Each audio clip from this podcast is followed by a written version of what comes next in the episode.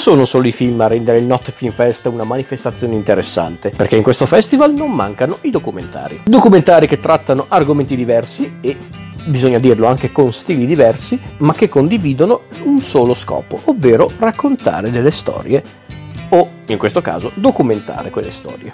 Come consuetudine, ecco qui il documentario della giornata, ovvero The Grand Unified Theory of Our Bloom. Allora, direi che per eh, parlare di questo documentario bisogna parlare del suo protagonista, ovvero Howard Bloom. Chi è Howard Bloom?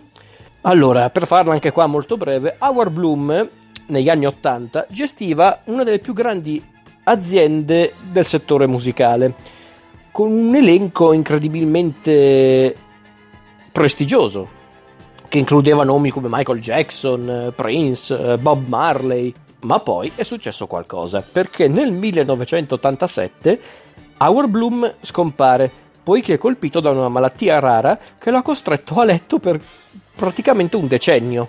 Poi alla fine Howard Bloom è riemerso, letteralmente, questa volta anche come autore, perché ha pubblicato un libro dopo l'altro parlando del suo lavoro e di tante altre cose, ma soprattutto è riemerso anche cambiato come essere umano. Ed ecco che qui entra in gioco il documentario.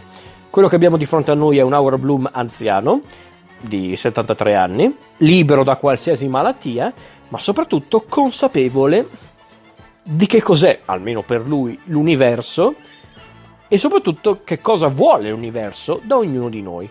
Quindi quello che vediamo in questo documentario è un uomo, il nostro Howard Bloom, che ha bisogno di mettere tutto a posto nella sua vita per il poco tempo che gli rimane. Allora, che posso dire? Avete presente quelle storie talmente assurde da essere inevitabilmente fin troppo legate alla realtà? Ecco, questo documentario è quel genere di storia. Poteva raccontare tante cose questo documentario. Poteva essere un ritratto della musica degli anni Ottanta, la storia, non lo so, sulla caducità del tempo. E invece no, perché il regista del documentario opta per la scelta più semplice e, bisogna dirlo, anche più efficace, ovvero concentrarsi solo su Howard Bloom. Howard Bloom come essere umano, come artista e soprattutto sulla sua visione del mondo, della vita e, perché no, del futuro. Quindi il risultato è un ritratto bizzarro e, ammettiamolo, d'altri tempi, di un uomo che ha sofferto nella vita, ma che proprio da quella sofferenza sembra esserne uscito, magari non dico migliore, ma sicuramente realizzato, diventando così una persona consapevole del suo destino, ma allo stesso tempo decisa anche a non lasciare nulla in sospeso. Direi mica male per essere un semplice documentario, semplice con virgolette grandi quanto una casa.